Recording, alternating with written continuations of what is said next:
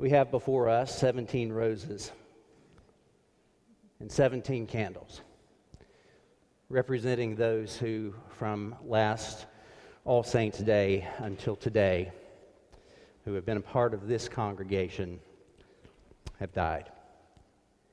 They have gone from life through death to life everlasting. And so, as I name each name, you will hear the sound of a bell uh, from the sound booth. And following that sound, I invite you simply to respond, Thank you, Lord, for this, your servant. Ira Moser. Thank you, Lord, for this, your servant. Audrey Davenport. Thank you, Lord, for this, your servant. Susie Buchanan. Thank you, Lord, for this, your servant. Robin Benson. Thank you, Lord, for this, your servant. Dale Frondel. Thank you, Lord, for this, your servant. Remelson Four-Level. Thank you, Lord, for this church servant. Jack Patty. Thank you, Lord, for this your servant. Audrey Ping. Thank you, Lord, for this your servant. Sandy Hunt. Thank you, Lord, for this your servant.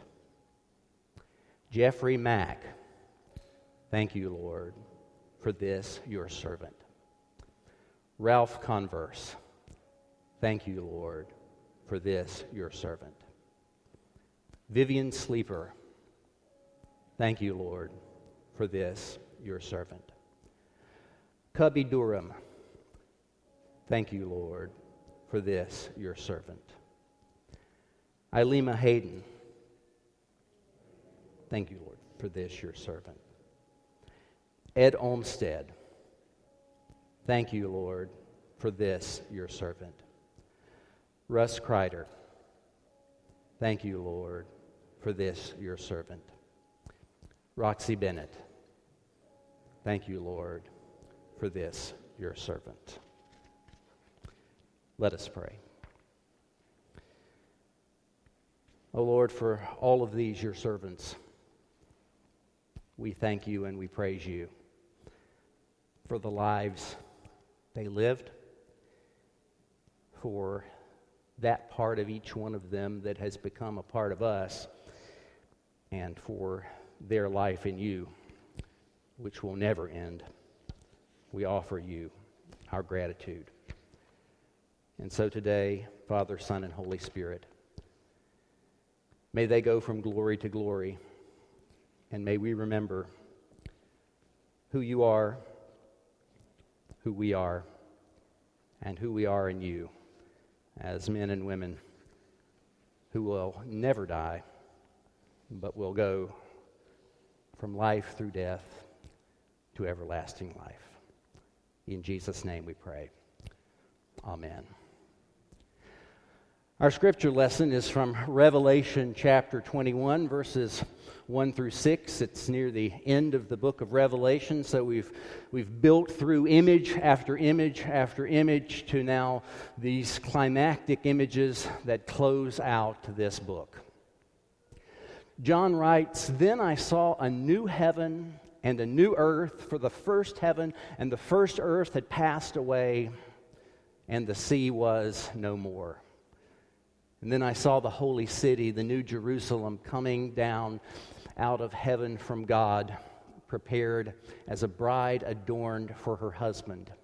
And I heard a loud voice from the throne saying, See, the home of God is among mortals. He will dwell with them as their God, they will be his peoples, and God himself will be with them.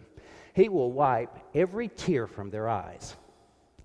Death will be no more mourning and crying and pain will be no more, for the first things have passed away.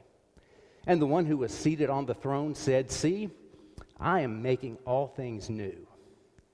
And he said, Write this, for these words are trustworthy and true. Then he said to me, It is done.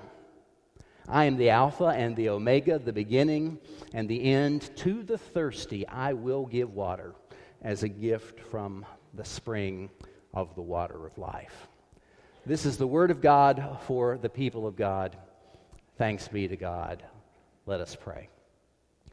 O oh Lord, use your servants' lips and your people's ears and hearts that today, as they are joined together, the seed of your word might be planted and brought forth with a resurrection joy. Amen and amen. There is a sense that at the moment we are waiting for God. God has come in the past. The past tense can be used of many of God's activities. God rescued the people of Israel from slavery. God spoke through the prophets. God became human in Bethlehem of Judea. God offered himself, the second person of the Trinity, for us and for our salvation. There's a sense in which God came, past tense. There's a sense in which God comes today. Today, as we share together the sacrament of the body and blood of Christ. God comes to us wherever two or three are gathered in the name of the Lord. The Lord is there among them. It's a present tense. God comes to be with us. But there is this other tense, this future tense, this waiting on God that we continue in. This waiting for God. What are we waiting for? The book of Revelation shows us that we are waiting for a kind of victory that God will inevitably pose and have over all of his enemies. We are waiting for a kind of ultimate consummation of all things. We are waiting for God to finish the work that he has begun in us. And a lot of us think of the book of Revelation, oh, scary monsters and all of that. And of course, there are scary monsters and all of that. But the interesting piece is that the book of Revelation was written as encouragement to those who were going through many trials and many sufferings. And early on, it was read or listened to by many who, like us, have hopes and dreams of the world, not as it is, but hopes and dreams for the world as God intends to restore it. And make no mistake, of all of the things we see in the world that are not right, there is one in particular that Paul describes in 1 Corinthians 15. He must reign until he has put all his enemies under his feet, and the last enemy to be destroyed is death. A primer on, on resurrection and Christianity can be found in 1 Corinthians 15. If you want to study 1 Corinthians 15, there's so much wonderful things there. I'm going to fast forward a little from that passage to later on in 1551 to 55, where Jesus says, Listen, I will tell you a mystery. We will not all die. In other words, Paul expects the Lord to come back at a time when the world is fully populated, when there are some people alive at the time when the Lord returns in glory. I will tell you a mystery. We will not all die, but even those who are still alive, even the present generation at that time, we will all be changed. For this perishable body must put on. Im- oh, I'm sorry, I missed one. we'll all be changed. In a moment, we'll be changed. In the twinkling of an eye, at the last trumpet, for the trumpet will sound, the dead will be raised, raised imperishable, and we shall be changed. This is like one of my favorite verses, so I was a little anxious to get there. For this perishable body must put on imperishability, and this mortal body must put on imperishability immortality. And when this perishable body puts on imperishability, and when this mortal body puts on immortality, then the saying that is written will be fulfilled Death has been swallowed up in victory. Where, O death, is your victory? Where, O death, is your sting? So, Revelation uses this genre of literature that for several hundred years it, it, was, it was not something that's unusual and weird and strange like we sometimes see it and think of it as. Revolution, Revelation uses this genre of literature where it presents visual scene after visual scene after visual scene to once again tell the gospel in a different way to provide a different means for sharing the gospel story in almost a kaleidoscopic view of the gospel narrative in, in vivid, vivid display. And as we have come up to this particular passage, we, we see that Babylon has fallen. Babylon in Jewish apocalyptic literature, they're, they're the bad guys. They're the empire. The empire that can come in and take you from your home and relocate you 200 miles away, and there's nothing you can do about it. Babylon is the one who takes an independent people ruled by a Davidic king and blows the kingdom apart. Babylon is the oppressive image of a government gone amok, requiring the kind of loyalty that is only given to God. Babylon is fallen. Heaven rejoices. The beast is defeated. The Lord reigns. Satan is doomed. The dead are judged. And then there is the new creation this new creation where the new Jerusalem comes down from heaven. Now, we can talk a lot about the new creation. You and I are very much familiar with the old creation, where things are unfair and unjust. You didn't get the raise or the promotion that you had planned to get because somebody else did who wasn't as qualified. There is an unfairness about it all. And we have lived with the old creation for a long, long time. There is brokenness, there is pain, there's multiple sclerosis and, and cancer and any kind of disease that we can see of the body. There is disappointment. You know, when you're young, anything's possible the older we get, the less possible those things become. I, I always have this, you know, this slight wondering of what, you know, if I had become a psychiatrist, what would my life be like? And you know, when I was 30, I'd ask that question wonder what would happen if I became a psychiatrist? At my age, it's not possible for me to become a psychiatrist anymore. That ship has sailed.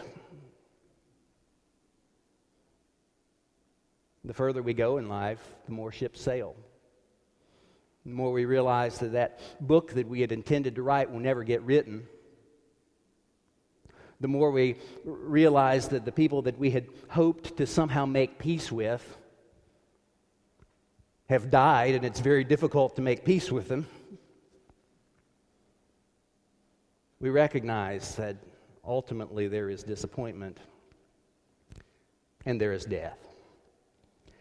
If you go to annual conference, Kentucky Methodist annual conference, it's a really interesting thing. It starts off, there's work, there's worship, there's work, there's worship. But, but let me tell you about the worship services. You start off with ordination, new people just ordained to preach the gospel. And then after ordination, we recognize people that have, have uh, served in the church for X number of years five years, 10 years, 15 years. I stopped counting, but apparently I've reached 20 as of last annual conference.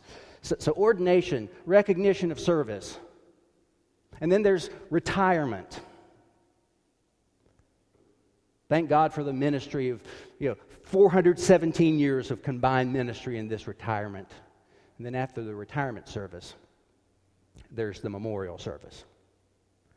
And so if you spend if you spend an entire ministry career and in one annual conference, you go from ordination to recognition to retirement to a memorial service. And if you spend your whole time in the church, you go from baptism through confirmation to a growing faith to sharing your testimony to aging and not being able to do as much to being put on the shut ins list and eventually eventually, unless the Lord comes back. There's a candle for all of us. And there's a moment when we see we see that we go through this whole lifespan and we do so in the presence of the one who has promised to make all things new. John says, I saw a new heaven and a new earth, for the first heaven and the first earth had passed away, and the sea was no more. I'm big on imagery in the Bible and the Old Testament in particular. The sea was no more. The sea, for the Hebrew people, is this, the force of chaos that tries to come in and overturn all order. The sea is that which is tamed by God, which cannot be tamed by humanity. The sea is this, is this chaotic encumbrance to the will of God, which is orderly and whole. And I saw the holy city, the New Jerusalem, coming down out of heaven from God, prepared as a bride adorned for her husband. The new creation is described as a bride. Now, I've been to a lot of weddings.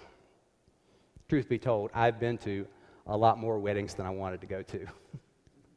and sometimes I was sometimes I was the preacher at those weddings. Weddings bring out wonderful things in people.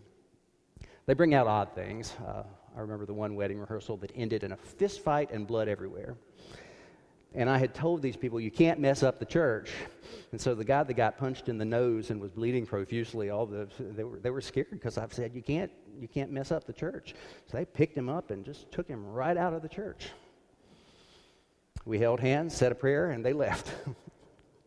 and then there was the wedding that the bride and her bridesmaids left their shoes, every one of them, somewhere way too far away to go get them. So the bridal party was barefoot. Then there was the wedding in Franklin, Kentucky, from people who weren't from Franklin, Kentucky the groom and all of the guests showed up on time in Franklin, Kentucky. The bride and her mother inexplicably just typed in First United Methodist Church. The first church that popped up on the GPS was First United Methodist Church in Franklin, Tennessee. It was one o'clock, and the groom and all the guests were in Franklin, Kentucky. And the bride calls and says, The church doesn't look like it looked yesterday, and there's nobody here. but in the best of times. When I'm getting ready for a wedding, in the best of times, the bride and the bridal party will take some part of the church and they'll be getting ready, and I can walk by outside and I can hear laughter and I can hear joy and then I get the chance to stand at the front of the church or wherever the venue happens to be as the doors swing open and as the groom sees for the first time in a bridal dress his wife to be. The new creation is presented like this like a bride being presented to a groom. The new creation is presented to God's people, prepared joyful, joy filled, the new creation is presented and an announcement is made. And I heard a loud voice, not a gentle whisper. I heard a loud voice saying, See, the home of God is among mortals. He will dwell with them as their God. They will be his people, and God himself will be with them. We're going to be in Advent before long as we prepare for Emmanuel, God with us, God coming to be among us. That is the vision. It happened, and it will happen again. That is the vision, the vision of a life that you and I can have restored in God.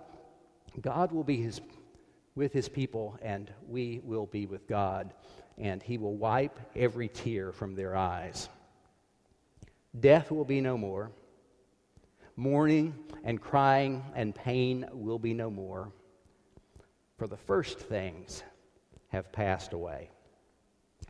God intends to make the twisted things straight, the broken things whole, and God intends to wipe every tear from our eyes.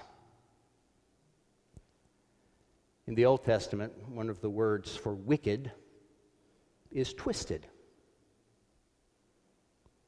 The word for righteous is straight. Now, if you're my age or a little older, you remember the movie Mommy Dearest. Don't put a dress on a wire hanger. Think about it in terms of a wire hanger. You know, you take, take your wire hanger and take that straight part and, and twist it and then try to untwist it and make it straight again. Probably not going to happen. But God takes the twisted and straightens it out. God takes the broken and makes it whole. And God wipes away the tears from our eyes, as God has promised to make all things new.